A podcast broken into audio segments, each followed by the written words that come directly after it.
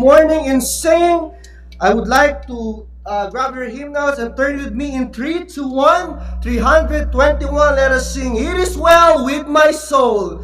And I would like you to ask to stand up with me and let us sing this wonderful song, It is well with my soul. This is what I want to do this morning. We will all sing the first stanza, and then when we reach third stanza, the girls, the ladies will sing only the third stanza, and then the fourth, the first, the fourth verse is the man. So, uh, but in the chorus, we'll all together sing.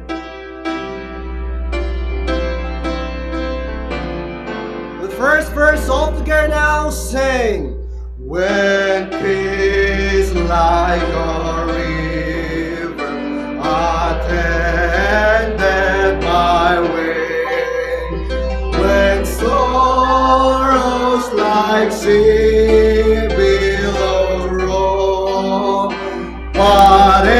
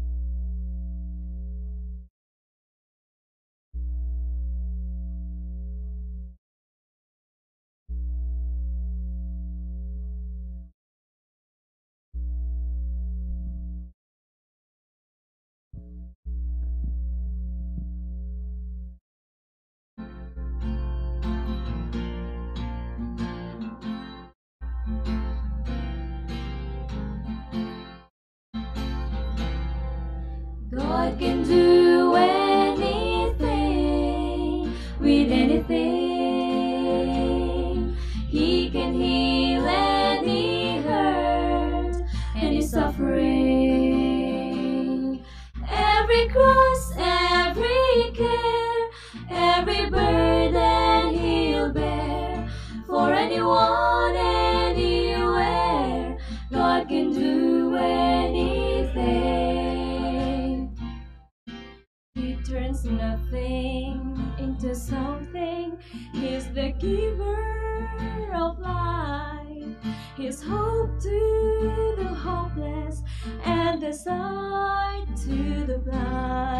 makes impossible seems possible when there's no other way. He makes the blackest see white as snow. That's why we can say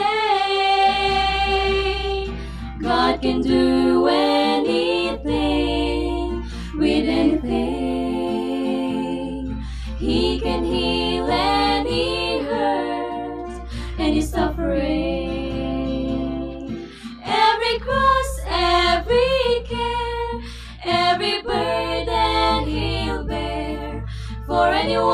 anywhere, God can do anything. He's the fairest of ten thousand, my soon coming King, Jehovah Messiah, the reason why I sing. He's the Alpha and Omega, the beginning and the end, my Savior and Redeemer. He's my closest friend. God can do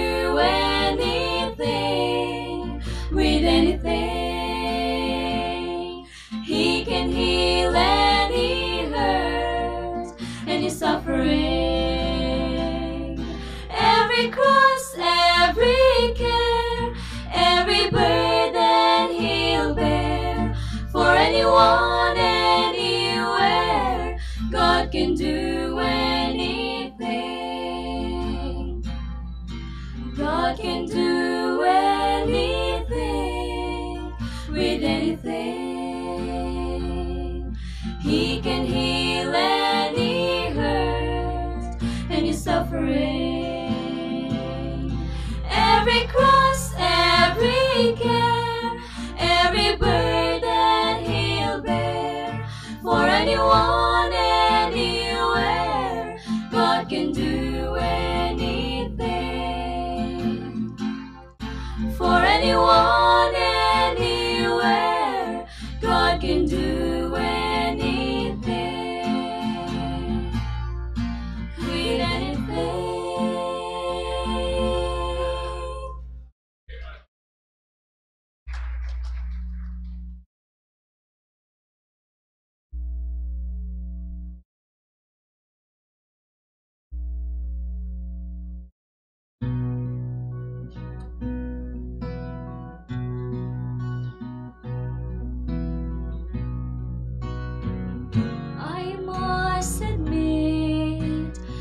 I don't understand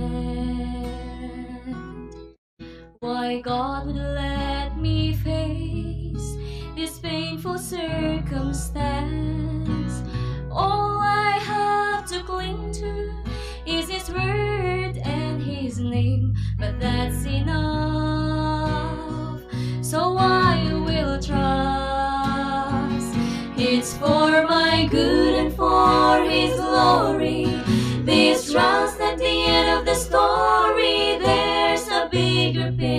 Picture God alone can see.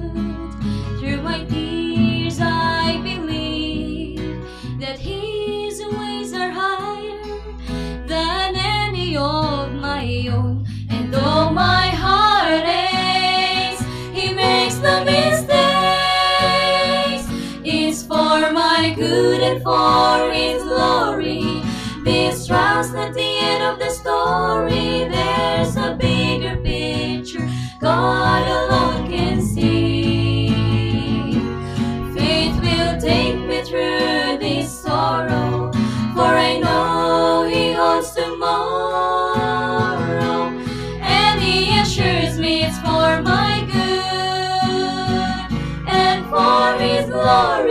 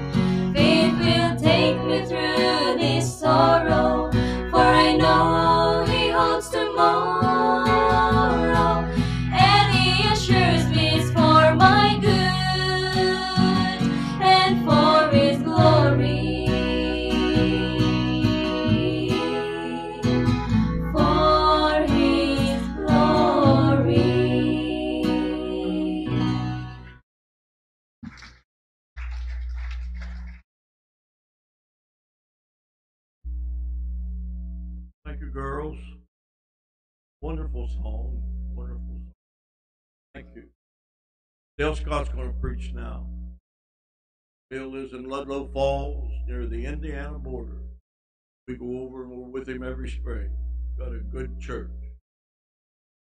It works near Beaver Creek.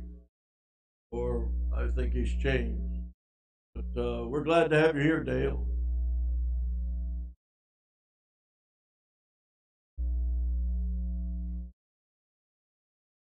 thankful to be here, and I look forward to it. Brother Gossett said this was the best thing he does for himself every year coming here, and I completely identify with that. Uh, or uh, recharge the batteries to just kind of uh, renew a little bit and, and, and get, uh, we're not very deep into the year, and get a, a good start on the year. And Brother Geiler, I believe in the God that is working here in Marietta. I believe in the work that he's doing here, and I'm thankful for the servants that he has here. We pray for Marietta Bible College often at the church.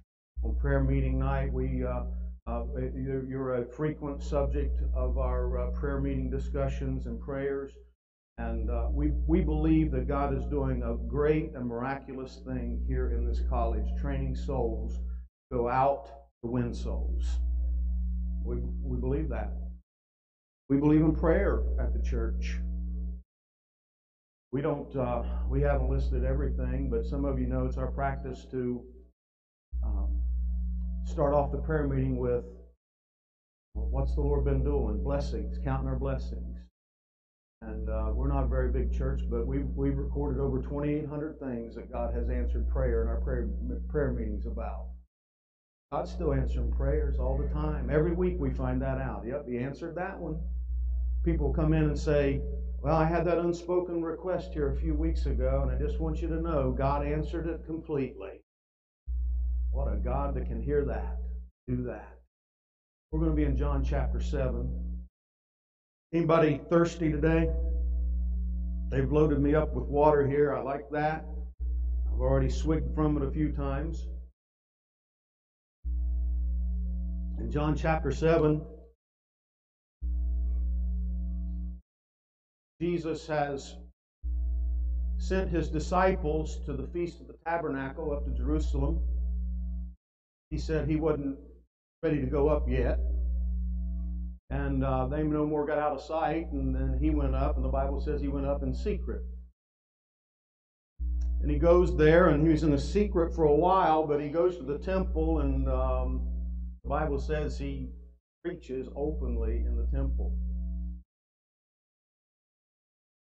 And his words are so powerful, and, they, and, and, the, and the men are questioning how can this man who hasn't learned anything, how can he be quoting from the scriptures and preaching so um, with such authority from the scriptures?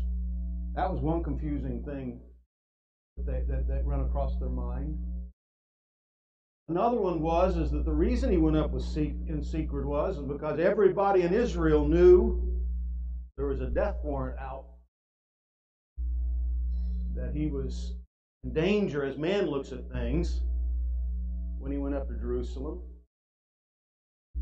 And they hear him standing in the temple preaching, and the religious rulers are hearing him, and they're a little confused that how does this man preach so boldly?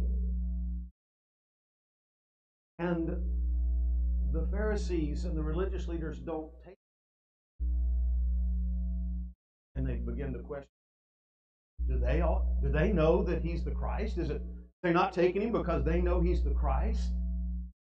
They're confused by that as well. But another confusing thing that's what we want to read about today.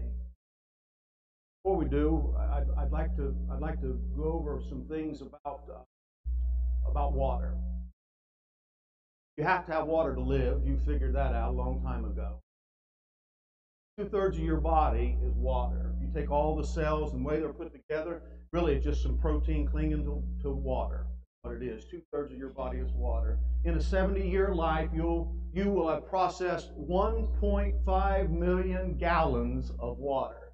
70 year lifespan. That's a lot of water. No wonder we're wore out.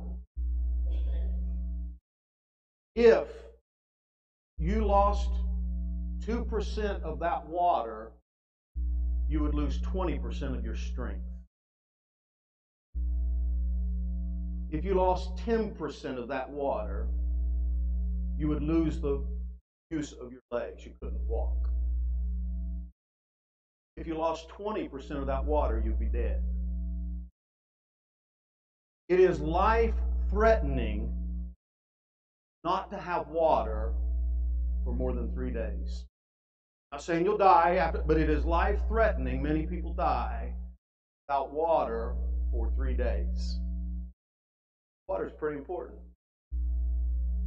When the Lord Jesus Christ gives example of eternal life, examples of his spirit, examples of his word, he points to water. Those things are important also. Spiritually, those are the most important. And he uses water to point to. Jesus starts his life out, his ministry out, on a 40 day fast, a 40 day fast. So he starts his life out hungry, and his life ends the cross. He takes it up again. His life ends thirsty. Showing us that when the Lord Jesus Christ came down here, he didn't live some kind of a facade or some kind of fake life or some kind of, uh, uh of life where he wasn't really a man. He was every bit man, every bit God. When the Bible talks that he suffered pain, it was pain like you know pain. I'll say it was greater pain than most men have ever experienced, maybe any man has experienced. When he suffered thirst and hunger, it was the same kind of thirst, the same kind of hunger that we suffer. After 40 days in the wilderness, after being tempted of Satan, the Bible says angels come and come and attend to him. Hunger. He knows the feelings of our infirmities. He knows the things that we go through. He knows our sorrows. He knows our troubles. He knows our cares.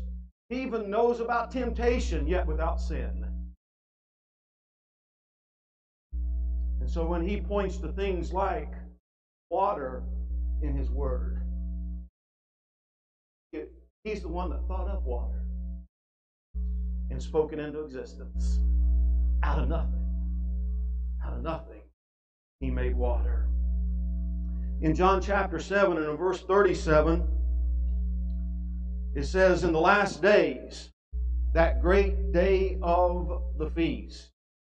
Now, they have sent men out, the religious leaders, after he's preached in the temple and all of that, during the midst of this feast. Now they're at the eighth day of the feast, the last day of the feast. They've sent officers out to arrest Jesus. And here they are at the eighth day of the feast. In that feast of the tabernacle, on the first day of the feast, they offer 13 sacrifices. On the second day, 12, and then 11, 10. And on the seventh day, seven sacrifices. Those sacrifices, according to the Bible and according to uh, the tradition that they hold, uh, were for the nation of Israel and for the 70 known nations. On the eighth day, which would follow the sequence, followed the order, they would, they would offer six sacrifices. They don't do that. The Bible instructed them on the eighth day they were to offer one sacrifice, and it would be for the nation of Israel. Eighth day. It says, in the last day, that great day of the feast, Jesus stood and cried, saying, and this isn't in our Old Testament, they weren't instructed to do this. This is something that they've twisted from Isaiah chapter 12, and we'll read that here in a little bit. But they had incorporated something into that feast that on the last day, the priest will go down to the pool of Siloam and get a bowl of water. And they would make a very big deal out of this. They'd make it be a parade, and that high priest would go down, and, and the water uh, for the pool of Siloam was, uh, was believed to have come out of the Temple Mount, out of uh, Mount Zion, and flowed into that. And they considered it to be pure water and holy water, and they take that up there, and with all the pomp and circumstances uh, that were going on there in that eighth day, they would add to this thing of going down and getting this bowl of water high priest would come up through there carrying this water. As they would as he was coming up through there, according to their tradition, they would sing as a congregation Psalms 113, Psalms 115, 16, 17, and 18. How many of you know those chapters and could sing those from the, off of your memory? And they would sing these, and these would be a praise to God, and they incorporated that into carrying this water. This water, they believed, symbolized that when they were in the in the uh, wilderness, uh, and, and, the Feast of Tabernacle was was about their wandering in the wilderness and their victory there, and they believed that that water symbolized, of, uh, for one thing, symbolized the rock or rocks in which they got water and they would bring that water and they would come and they wouldn't wash anything with that water. They wouldn't drink that water. They would just pour that water out onto the ground as a sacrifice, as an offering.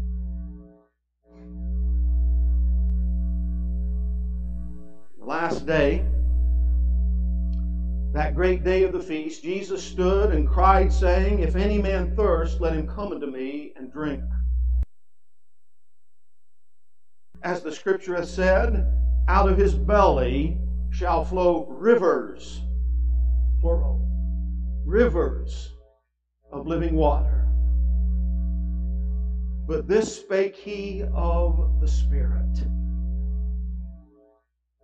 which they that believe on him should receive. For the Holy Ghost was not yet given, because that Jesus was not yet glorified. Many of the people, therefore, when they heard this saying, said, Of a truth, this is the prophet. Others said, This is the Christ, the Messiah. But some said, Shall Christ come out of Galilee? Hath not the scripture said that Christ cometh of the seed of David and out of the town of Bethlehem where David was? So there was a division among the people because of him. And some of them would have taken him, but no man laid hands on him. Let's pray. Father God, I pray today that as we look at this subject of spiritual thirst, God, you've given us your spirit so that that thirst might be quenched. You've given us our, your spirit in measure that will never be taken away. That spirit is always available. your Spirit. He is there to teach, instruct, convict, convince, and to satisfy. God, I pray today that you'd meet with us. Pray that you'd wash us with the wonderful water of your word. Pray that you'd cleanse us. Pray that you'd fill me. Pray, Father, that you'd help me to preach your word, preach the truth, say something that would help, say something that would make a difference, say something that might be remembered years from now. That your Holy Spirit quenches a thirst. God, I pray and ask for your power. I pray that you'd meet with us here today. Pray for your blessing. It's in Jesus' name I pray. Amen. What are you thirsty for? There are many thirsts, there are many hungers. What are you thirsty for? If you thirst for riches, you'll never be satisfied. If you thirst for honors, you'll always be disappointed. If you search, if, if you thirst for pleasures, the pleasures of life, you'll walk away empty, unfulfilled.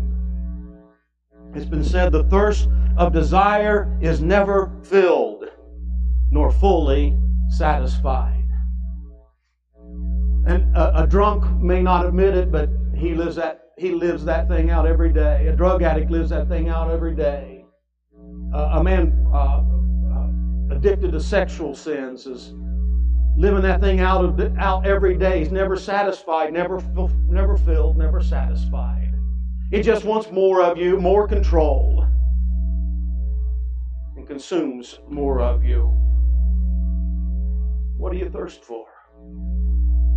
What do you thirst for? You thirst for something. We're just made that way. You thirst for something. The Lord wants you to thirst for Him. The Lord wants you to have a thirst for Him, like a like a man uh, that has uh, been without water for those three days. And when you've been out water without water for days, the only thing you can think about is water. Probably the greatest living Bible illustration you will ever have is to go without water for a And then withhold yourself from that water for a few minutes. And if we could have the thirst for God and thirst for His Spirit and thirst for His Word and thirst for His presence, fellowship of His presence the way a man dying of thirst with thirst for water. Then all these other thirsts would disappear. Oh, you would, they'd crop up. But our relationship with the Lord would sustain us. I like that he says that rivers of living water can come out. When you got saved, the Holy Spirit came in you. Before you were saved, you were dead spiritually. And when you got saved, not only did your spirit, that God quicken your spirit and make you alive and make me alive, but He did a even greater thing. He put His Spirit in us. And the Bible says here that Jesus teaches about this thing and speaks of the Spirit and is teaching them these things because the Spirit had not yet come into them. Jesus had not yet died. Jesus had not yet ascended to the Father. Jesus had not yet returned. Jesus had not yet gone away. And 50 days later, and the Holy Spirit be poured out. And more, and more than poured out, men received the Spirit of Christ into their heart. They weren't like they were going to be. You are today like Jesus preached. You have the Spirit of God in you. When we have the Spirit of God in us, means that we have these rivers of living water within us. You say that must be why preachers have big bellies. They've got liver, liver, liver. No, that's not it. That, the reason I've got a big belly is because I'm not repented of my gluttony yet. That's why I've got a big belly. Rivers of living water. It'd be like a man walking through the desert, starved to death, with a jug of water in his pocket, thirsting, starving, and a jug of water in his pocket. Wow, I wish I had water. I wish I had water. I wish I had water. I'm getting tired of carrying that water. Wish I had water. Wish I had water. And we've got the Holy Spirit of God within us. We got all the water we'll ever need. Not for a lifetime, but for eternity. It's living water, eternal water. Isn't that what he told the woman at the well? We have eternal life. We have an eternal spirit, an eternal soul. One of these days we're going to get a glorified body to go along with it. He's given His Spirit to fill us, satisfy us, satisfy the thirst. I like that He talks about water because it's not something, although He's given us all we need, we need some every day. That's why you use water. You need, you need, I need a little bit of the Lord every day. Well, a lot of the Lord every day. We need a good drink every day. You said, I don't know why the Lord, I've read that Bible. I don't know why I have to read it again. Because it's reading you. And it's changing you. And it's sharpening you. And it's washing you. And we need it and we need it to refresh. We need it to cleanse, clean things out. You know, that's part of what water does to a person, cleans them out. It's one of the things the Lord uses to get rid of bad things. There's bad water, and there's good water. You drink bad water, bad things will happen. And bad water can't make itself better. But the Lord Jesus Christ gives us pure water, healing water. This thing talks about rivers of rivers of water flowing out from us. And it reminds you of Ezekiel 47 or, Rome, or Revelation chapter 22 and, and how the river will flow out from the throne of God and on either side the river, the tree of life. And the Bible says there in the, in the millennial uh, reign that the water will flow from the throne of God and it'll go down from the east side of the temple and it'll go down into the streams and it'll go down into the Dead Sea and the Dead Sea won't be dead anymore. And it won't be bitter anymore, it says. And there'll be fish jumping all, they'll be catching fish every place in the Dead Sea. You read it, Ezekiel 47. Bad water can't make itself better. Pure water can heal and cleanse and restore, and renew. We need the pure water of God's Word. We have the pure Holy Spirit within us. You ever wonder why He was called holy? Because He is holy. The Holy Ghost within us. We've got something pure and clean and right and holy and just within us in a wicked and vile, ugly world. We've got the pure Holy Spirit of the living God within us. The Lord promises it. As they carried out their tradition of bringing that water up, and this would be the very end of the Feast of the Tabernacles. It's the eighth day, and people have already packed their things. They're going back home. They've made their pilgrimage here to the Feast of the Tabernacles. And, and uh, this last ceremony, this pouring out of the water, tradition tells us, this last pouring out of the water ends the formal ceremony. And from that point, they're going to say their goodbyes and make their way home.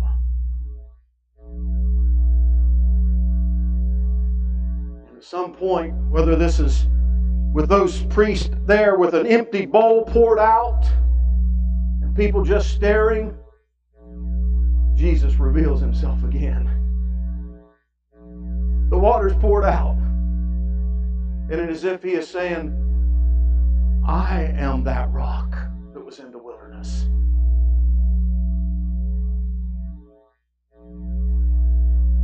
If any man thirst,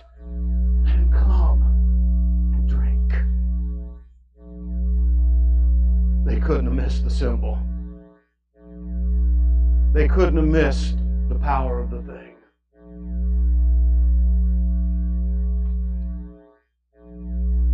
It's written of that ceremony, the pouring out of the water was after this manner a golden pot which held three logs was, t- was tilled out of Silo, and when they came uh, and when they came to the water gate, they blew their trumpets and shouted and blew. Then a priest went up by the ascent of the altar and turned to the left hand, where were two silver basins. That went on the west side was filled with water, and that, that on the east with wine. He poured the, ba- uh, the basin of water into that wine, and that of wine into the uh, water into that of the water.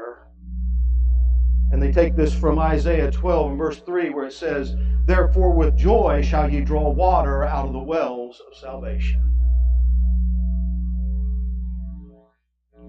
But Jesus is saying to them, although he has given them a ceremony, the Feast of Tabernacles,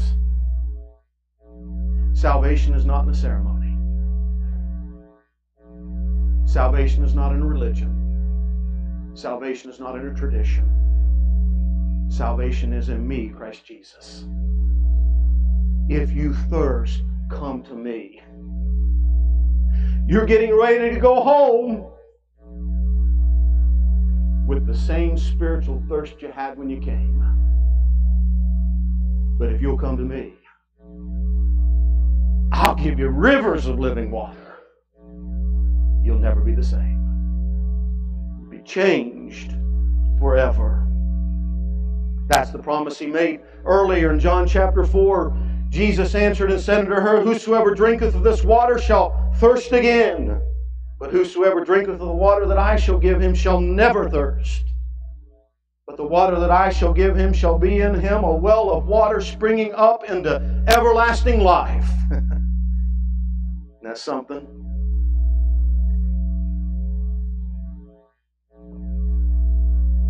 When he told that to the woman well, she missed the whole thing the way we, we miss way, way we miss what the Lord's saying. But you're in good company. The disciples missed it most of the time too. Didn't Jesus say to his disciples over and over again, I'm going to go up to Jerusalem and I'm going to be rejected and they're going to crucify me and on the third day I will rise again? Didn't he say that over and over again? To who? His disciples. He even said it to the religious leaders. I think they're the only one that got it. They said, Show us a sign. And he said, Well, I'll only give you one sign, the sign of Jonas. As Jonas was three days in the belly of the well, so shall the Son of Man be three days and three nights in the center of the earth. The disciples heard that too. He gave every indication he was going to die and rise again the third day. Where do we find the disciples? Cowering in an upper room, wondering what just happened. Where went their Lord? And what we're going to do now, and there could be after us next. And what should they have been doing? Counting the days. Woo, we're one day closer. Christ is coming back. He's always did what he said he would do, and he promised he'd be back in three days. Day two, oh, tomorrow, tomorrow. Hey, it's the day. Let's go down to the grave. Jesus got to be out of that thing by now. But they were cowering. They didn't hear a thing the natural mind wouldn't let him receive the spiritual truth. What did his enemies do? we got to be careful here. We better go back down there to Pilate and we better get a guard and put on that thing because he said he was coming out of that thing the third day. If he comes out of that thing or they take his body and it comes up missing, we the last error will be greater than the first. And they said that right. It was an error to put Christ to death. That's what is his, that's how his enemies responded. But the people closest to him, to him missed that thing altogether. You say, what does that have to do with this? The woman at the well missed it altogether. It just went right over her head. And she said, Oh, yeah, I would like to have living water. I'm getting tired of carrying this water. Yes, if I could have water and it would never run out. And it just, she missed the whole thing of eternal life. But she got it later. She figured it out later. And we miss it. You say, Well, I don't miss it. I know I have the Holy Spirit. Then why do we forget about Him? Why do we forget He's there? Why do we go weeks on end and pretend we don't even know He is? He's right there with us, taking resident, residence in us, living in us. He's there. And He'll always be there. The natural mind can't accept these things. The natural says that you must be conceived of a man and a woman, yet he was conceived of the Holy Ghost. The natural says that your birth will bring your family joy, yet when he came in, he brought joy to the world and heaven. The natural says that he was delivered by his mother, yet his mother proclaimed that he, that he would deliver her. The natural says that you can get a drink of water, but you will thirst again. He, uh, uh um, yet he told the woman at the well, If you drink of the water that I give you, you will never thirst again. The natural says that in this world you will have struggles, temptations, and unrest, yet he says that in me you will find righteousness, peace, and joy in the Holy Ghost. The natural says that if you sin, you will pay the price, yet he came to pay the price for our sins. The natural says that if you beat a man, crucify him on a cross, and bury him in a grave, he is dead. Yet he said he would be beaten, crucified, and buried, but in three days I will rise again. The natural says every man for himself, yet Christ said, I go to prepare a place for you, and if I go to prepare a place for you, I will come again and receive you unto myself, that where I am, you can be there also. Don't let the natural man win out.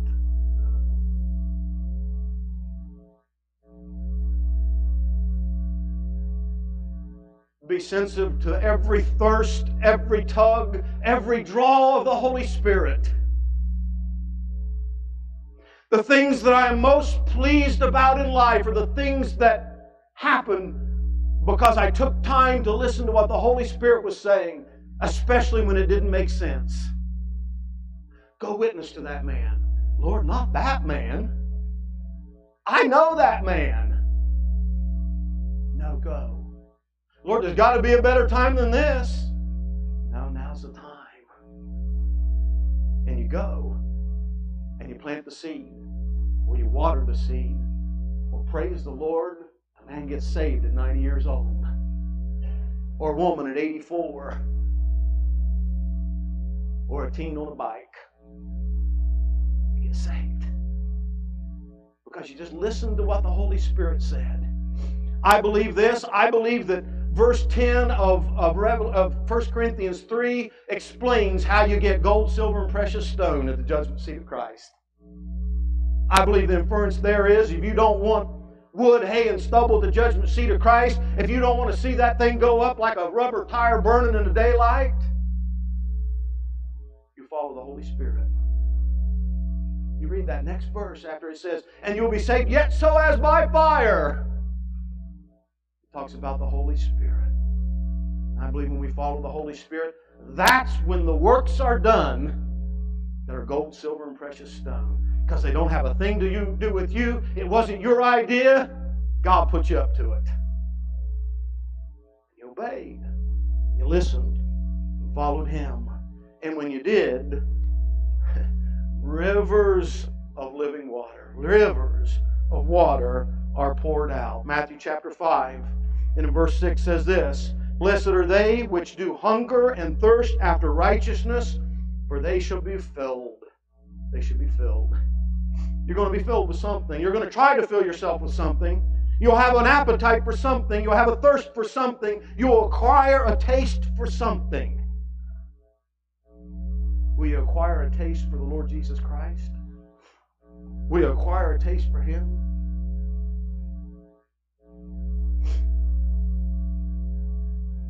Paul Harvey, uh, some of you don't even know who Paul Harvey is, probably, but many of you do know Paul Harvey. He's dead now, but he used to tell stories. He said he checked out, he had to have three conform, confirmed independent sources for every story he told to make sure it was true. He told about how they would how they killed wolves in Alaska. The Eskimos would take a knife and they would take some blood of an animal and they dip that knife in the blood and take it outside and it wasn't hard to freeze in Alaska and it would freeze that blood. And they would come in and they would they would dip that blood and freeze some more and build that blood up and freeze some more. And they would take that out and it would be a blood popsicle. And they would bury that the edge of that knife in the ground. And the wolf would come along and it would lick that blood. And it would like it, it has a taste for it. And it would lick it some more. And it would lick it. And it would lick it down until the blade was shiny. And then it would continue to lick it because it had a taste for this blood. And that knife would be razor sharp. So sharp that that wolf didn't know that as he licked that, licked that knife, he was actually now licking his own blood. And they would find that wolf dead beside that knife, having bled to death, drinking its own blood. You say, what a, what a terrible story to tell. Yes, it is. And it's just like you and me when we get on sin and we get a taste for sin. I hate to tell you this right now, but if the statistics are even remotely true, there's men in this church that are hooked on pornography. I'm not talking about they've seen it a time or two, that there's it's got them under control. You say, not in a Bible college.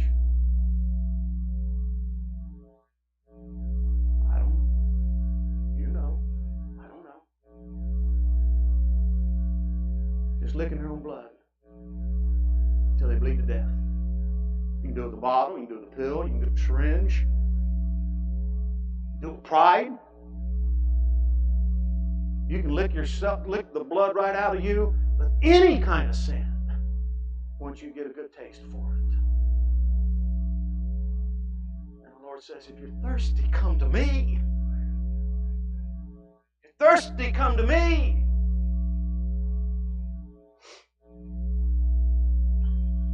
Revelation 22 and verse 17 it says, And the Spirit and the bride say, Come, and let him that heareth say, Come, and let him that is athirst come, and whosoever will, let him take of the water of life freely. The Holy Spirit desires a man to come, says it here. Spirit says, Come. The church of the living God says, Come to the Lord Jesus Christ. It says, The bride says, Come. And our soul's desire says, Come. Our thirst points to the fact that we need to come to the Lord Jesus Christ. Isn't it a generous offer? And the Lord made a generous offer when He says, Just come to me, and I'll give you the Holy Spirit of God, and you'll have Him forever, and your thirst can be satisfied not once, but every day. Isn't that a generous offer? Who would ever turn down such an offer? Yet men die in their sin daily without God. What do you thirst for? Riches, honors, pleasures of this life? They never fill you. They'll never satisfy you. You have a spiritual thirst? The Lord promises to give His Holy Spirit to everyone that believes. Do you believe that? Do you recognize the Holy Spirit of God at work in your life? Do you listen to Him? Smartest thing you'll ever do. I can't imagine in a prayer conference like this with preaching and praying and singing and fellowship that the Lord isn't speaking to you about something. I can't imagine there's somebody in here that, that there isn't somebody in here isn't hurting that just needs a good drink of this pure water. I can't believe there isn't somebody in here that this week just hadn't acquired a good taste for the pure and living water of the Lord Jesus Christ. It's available. It's available. Let's pray. Father God, we thank you for this living water. We thank you for the generosity of this offer. And yet we know it more than generosity. You offered this water because you offered your life. Your Son went to the cross for us, paid the price. It's a generous offer, but it's worth more than the worth of the universe. Pray, Father, that when one of these young men or one of these young ladies are in Papua New Guinea and They think they're on the backside of the wilderness. You'll give them a good quench of their thirst with your Holy Spirit. Lord, you met with Moses on the backside of the wilderness. You met with Paul on the streets of Damascus. Lord, Paul and Silas got a good drink from the well in the prison at midnight in Philippi. The Ethiopian eunuch got a good drink there on a chariot. Father, John in exile got a good drink on the Isle of Patmos. You'll never leave us. You'll never forsake us. You're a friend that sticketh closer than a brother. When we need you the most, you're the most satisfying. We thank you for this. I pray your blessing for my brothers and sisters in Christ. It's in Jesus' name I pray. Amen.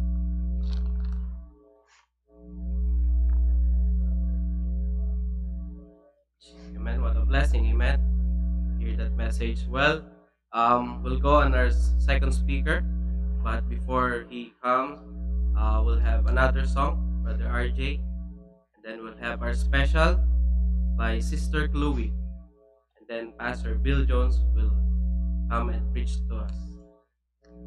You may let us all stand once again and let us sing 288 288 I know whom I have believed. We will sing the first, the second, and the last stanza of I know whom I have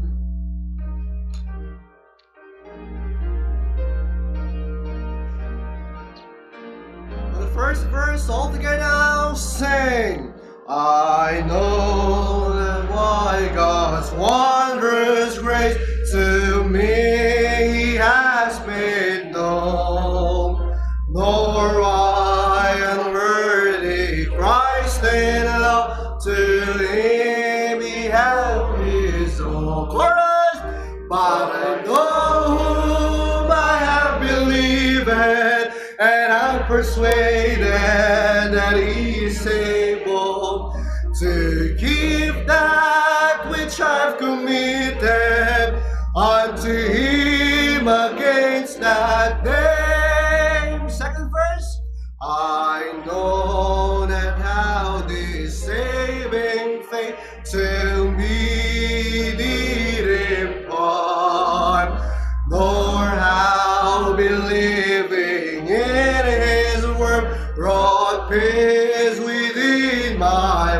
chorus. But I know whom I have believed, and I'm persuaded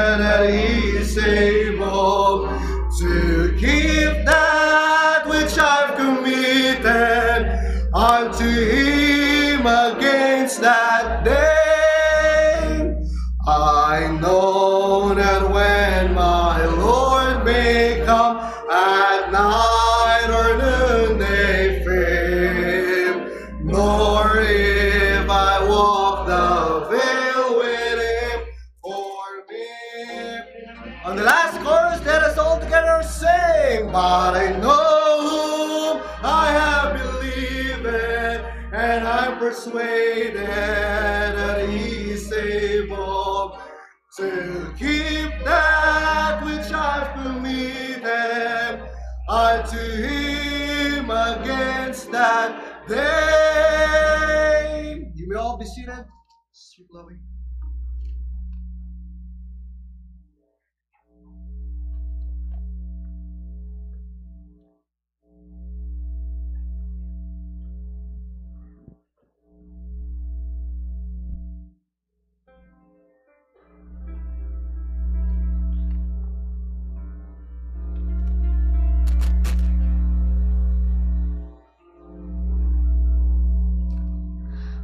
life lets you down and you feel more broken than whole,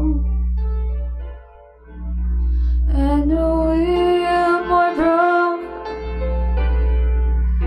and you can't tell a soul.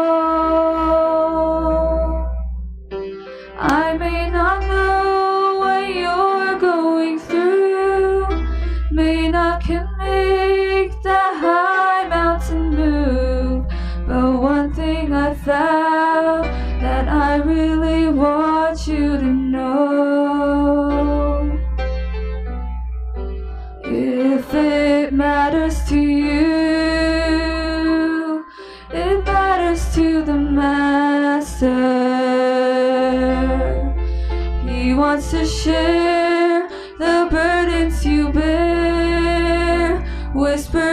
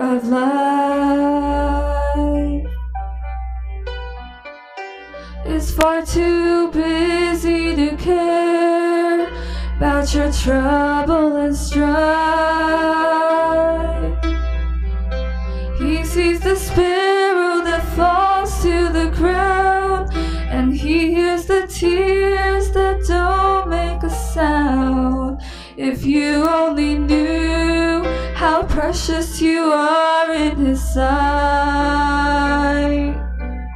If it matters to you,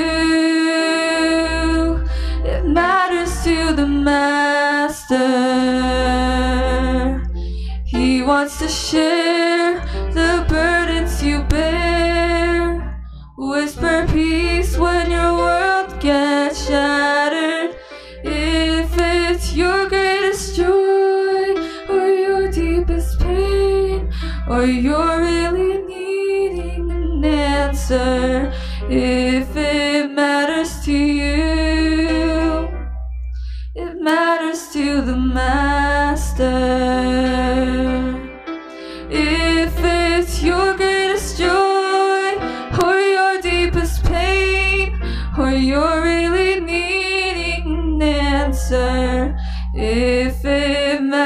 to you, it doesn't only matter to you.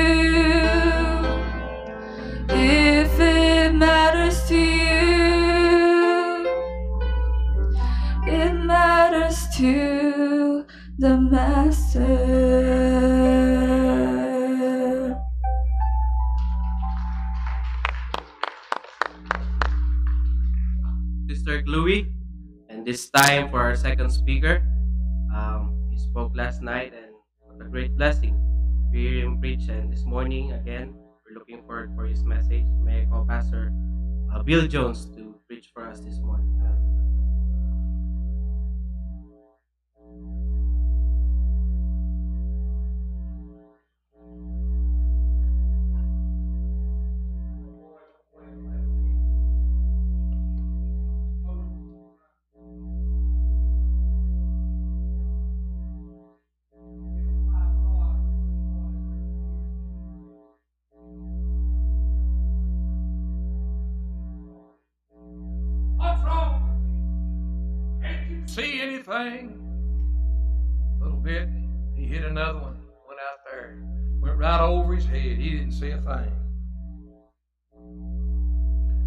Jumped up and said, What's wrong with you?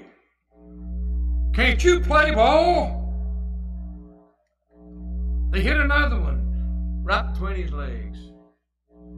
I mean, son, he hit about a dozen balls to that boy, and he never even touched a one of them. And that coach every time would come out and scream and holler. And finally, the coach just got so fed up, he said, Come in here.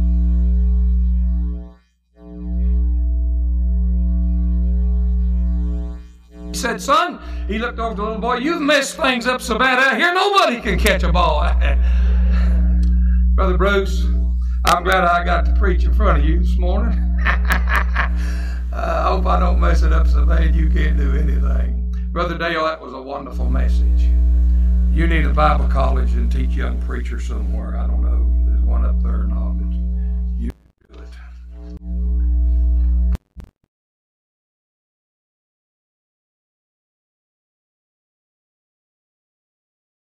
Jackson said back before him and his wife was married, they was going to church one night. And was walking to revival meeting. He was going to preach.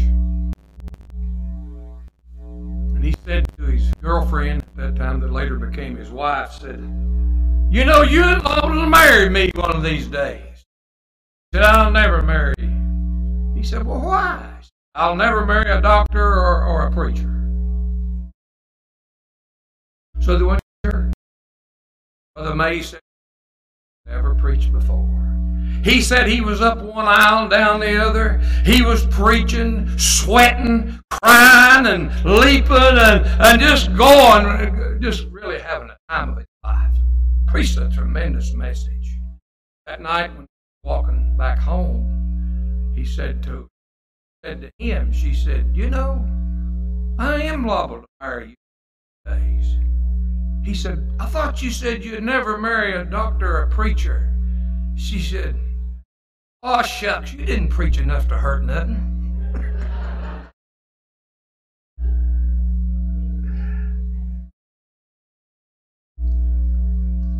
Me and my wife was married. And I was getting ready. Wait a minute. I believe a man needs to have a little money for How much? Well, you need to have enough to buy, get an apartment, pay utilities. Got to get a job and get, work a little bit. And I got me a job. And I was I worked. Called me. She said, "How's it going?" I said, "Saving up any money?" I said, "Yeah." She said, "How much you got?" I said, 29 dollars." She said, "That's close enough. Let's get married." Uh, I was down at the store one. I'd been trading. I bought a wash tub, little chickens, and a potbelly pig. Came in and bought some stuff, and she started out the door, and I said, "I walk you." Home?" She said, "No." I said, "Why?" She said, "You're liable to try to kiss me on the way home." I said, "How in the world could I kiss you?" I said, "I got this wash tub and these little chickens and this potbelly pig. How in the world could I kiss you?" She says, "Well, you can put them chickens down, put that wash tub over, and I'll hold the little pig."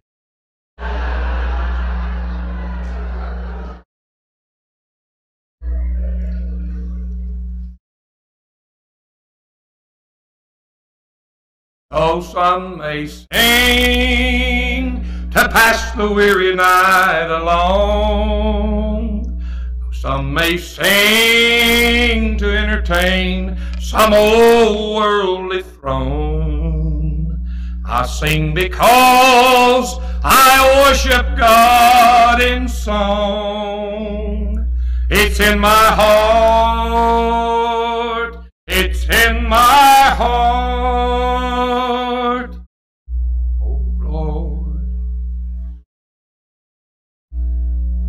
Joy or delight should he come without dying. No sickness, no dread, no fear and no crying. Caught up in the clouds with my Lord up in glory when Jesus receives his own. Jesus, how long, how long till he shout that glad song? Christ returneth, hallelujah, hallelujah, amen, hallelujah, amen. It's a joy to be here with you. Let's look to the Lord. Father, help us now.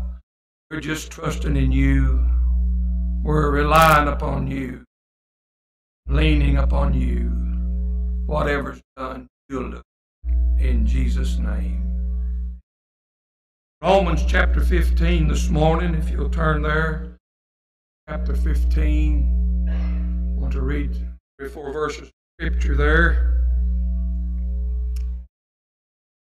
Talk a little bit about wholehearted prayer. Wholehearted prayer. Romans 15.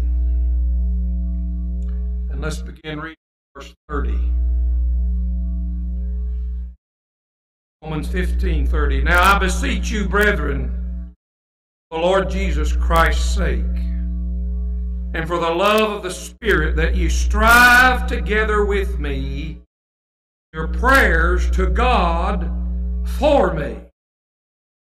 Strive together with me.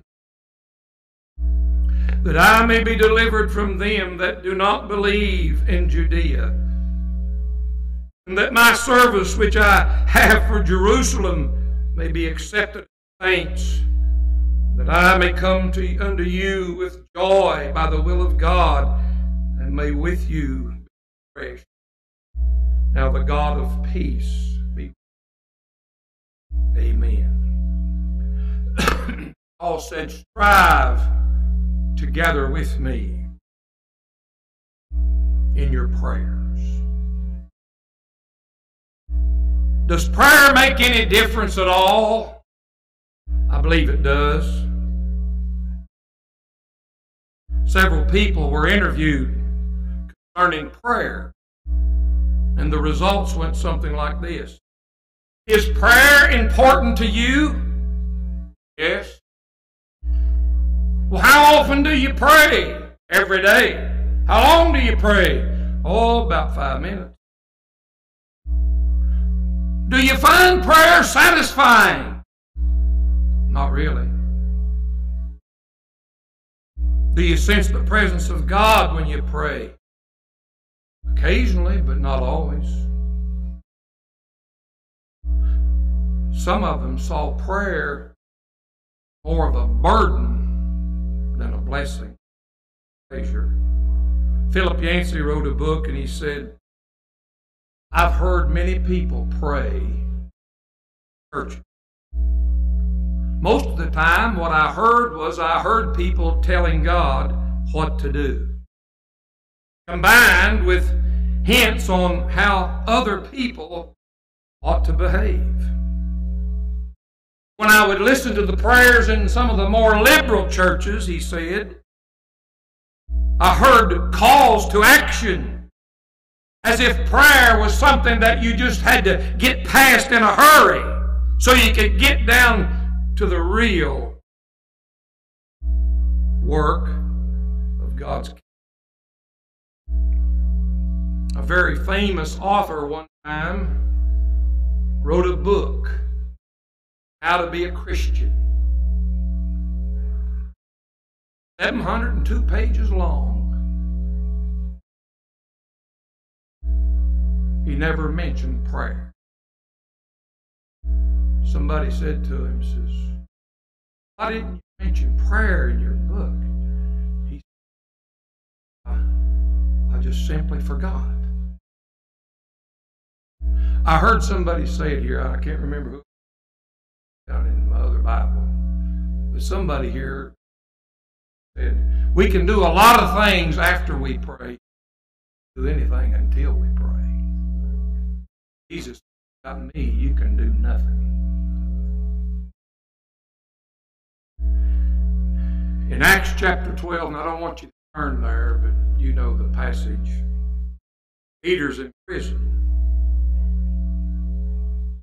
And they're pretty much helpless to do anything about the situation except to pray, and that's what the church was doing. Praying and put in prison comes down to all you can do is pray. You're helpless. I believe we're never powerful when we're on our knees in prayer.